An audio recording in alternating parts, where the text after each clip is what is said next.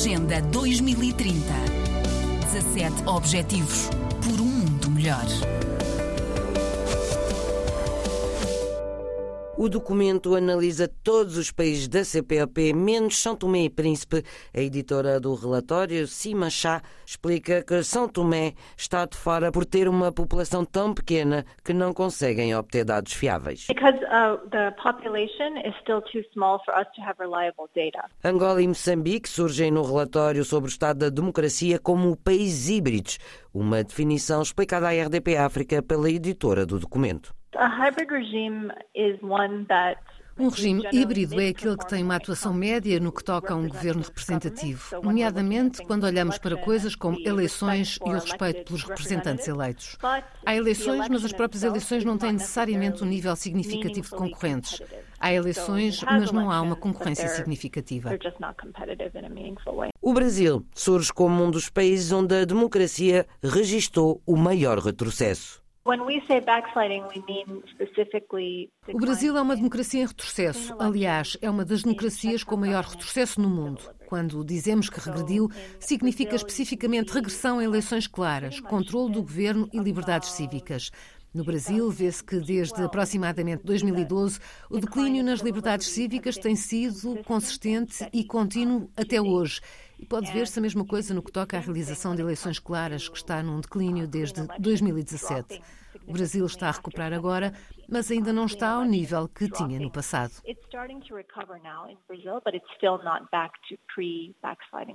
Cabo Verde é dos lusófonos, à exceção de Portugal, o melhor classificado no que toca à democracia. Mesmo assim, Simachá aponta os setores a melhorar. There it looks like one of the areas that are Parece que um dos setores que não está a evoluir tão bem é o do respeito pelos direitos fundamentais e uma administração imparcial. Não está mal, mas está a meio da tabela. Mas uma das coisas que detectamos é que o sistema dos tribunais em Cabo Verde está sobrecarregado, o que está a causar um retrocesso no acesso à justiça. E isso seria uma área a merecer atenção a backlog in terms of access to justice. And so that would be one area to look into. A Guiné-Bissau não conseguiu uma boa avaliação no que toca aos direitos fundamentais e imparcialidade da administração. Simachá aponta as causas para esta realidade e as soluções. No geral, o baixo e médio desempenho numa administração com fraca imparcialidade é, penso eu, o resultado da falta de indicadores de corrupção. Por isso, uma das principais recomendações que fazemos no relatório é que a administração regional tem de ser muito mais ativa no combate à corrupção. Na Europa deveria ser o grupo de Estados contra a corrupção e em África deveriam ser as organizações regionais. No último relatório destacamos, por exemplo, o papel da CDAO na ajuda para estabilizar países que sofreram golpes na África Ocidental, etc. Por isso, um dos mecanismos que a África pode implementar ou fazer recomendações mais fortes que ativem medidas contra a corrupção poderia ser um bom ponto de partida.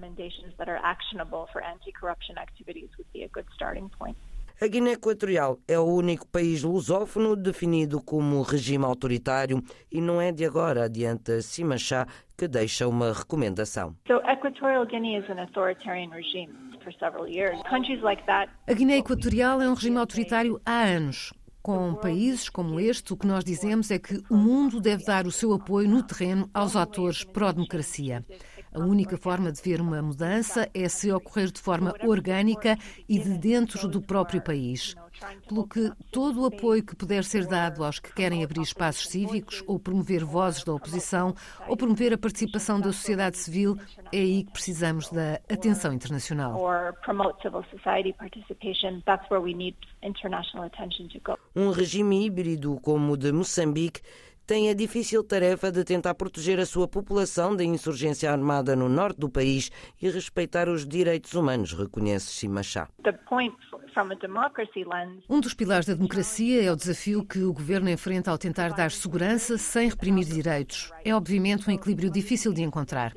Mas o que vemos em todo o lado, nomeadamente nos países que enfrentam conflitos, para os governos a questão fundamental é como manter as suas populações em segurança e, ao mesmo tempo, respeitar os seus direitos humanos. Essa é uma luta contínua.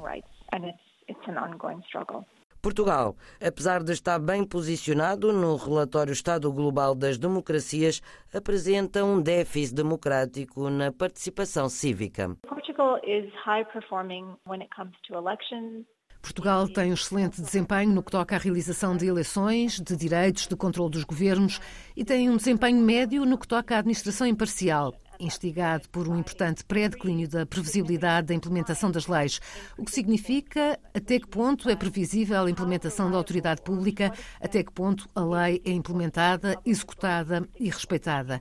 E parece que desde 2015 vimos uma descida nesse setor em Portugal, bem como uma descida na ausência de atos de corrupção pelo que, se tivesse de deixar uma recomendação, recomendaria altamente que prestassem atenção aos mecanismos de transparência e de responsabilidade em Portugal para garantir que todos são tratados por igual perante a lei.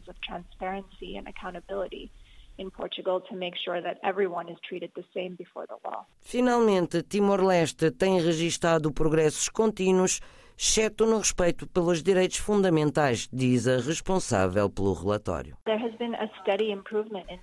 Tem havido uma melhoria constante em Timor-Leste. Desde 2003 podemos ver as melhorias nas eleições, mas tem sido mais difícil para o setor dos direitos fundamentais, que parece andar para cima e para baixo e não tem melhorado significativamente. A mesma coisa acontece com o controle do governo e uma administração imparcial.